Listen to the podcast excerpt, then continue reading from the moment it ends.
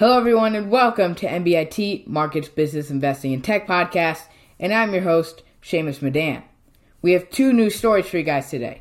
Number one, the stock market is hitting record highs after the $900 billion stimulus package is signed. And what could this show for the future of our nation and where investors think we are headed? And for our second story, despite the new vaccine, movie theaters' future could still be troublesome down the road. And how could this change the movie theater industry? All right, everyone, let's jump into it. For our first story, the S&P 500 hit an all-time high and rose 1.52% in the past 5 days of trading. For one of the top moves, Tesla also hit an all-time high of $704.69. It's crazy to think that just a couple months ago, Tesla was at approximately $350, and now just a couple months later, their stock price and their valuation has doubled. This massive increase in the price of Tesla could be somewhat justified by the fact that the company has grown tremendously and is attacking a bigger market than just automobiles, but the whole entire electric industry. In addition, the Dow Jones Industrial Average is up 1.35% in the past few days, with AstraZeneca, the pharmaceutical company, up 2.23%, with many more stocks also in the gains with the last week of trading in 2020.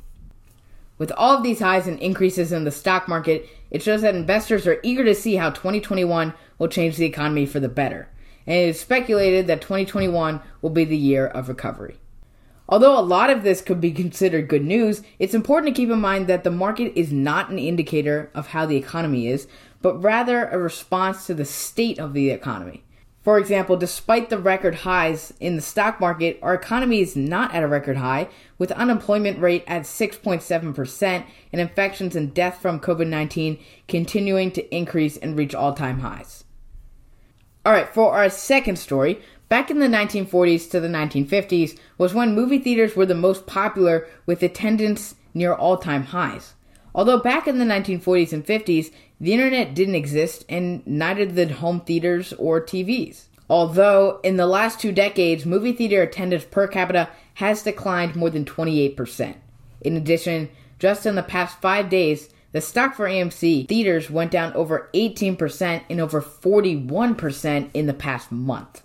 The decrease in attendance of movie theaters could be because of a number of factors, including increase in ticket prices and the decrease in prices for home theater setups, the internet, and more streaming services now available than ever. Speaking of home theater setups, according to the US Bureau of Labor Statistics, the prices of televisions in the last 20 years have declined more than 97%. Meaning a TV back in 2000 that cost $500 would be cost equivalent of something worth $13.87 today. With equipment for home theaters becoming more affordable than ever, and there being less obvious reasons of going to a movie theater, it makes sense why ticket sales are not going through the roof and may never again. Now, despite this, there are still opportunities out there for movie theaters to recover. For example, possibly closing and liquidating assets of the lowest performing theaters. Then, the remaining theater locations could provide surveys asking the customer what the movie theater chain could do to improve the customer experience and get them to come back more frequently.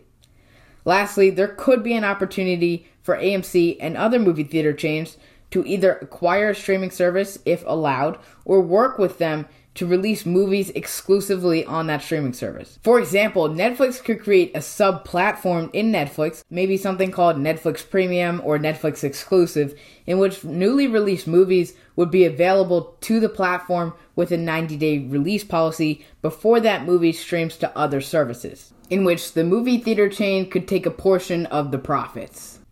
All right, everyone, and now for a quick update from the last podcast. Microsoft did confirm that the hackers were able to view some of Microsoft's source code, but thankfully, none of the hackers were able to modify the source code.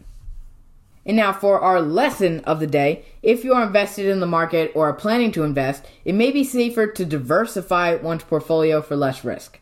For example, if one has a lot of stock in tech like Apple and Microsoft, it may be a good idea to invest some in the S&P 500 or different stock sectors. That way, if one sector like tech is not doing so great, then the other part of the portfolio can help bring it up. All right, everyone, thank you so much for tuning in to MBIT, Markets, Business, Investing, and Tech Podcast. I'm your host, Shamus Madan, and I look forward to seeing you on the next episode. Disclaimer The MBIT podcast is reflecting the opinion of only the host. The podcast is for informational purposes only. The podcast is not a research report. It is not a recommendation to purchase or sell any stocks, holdings, or securities.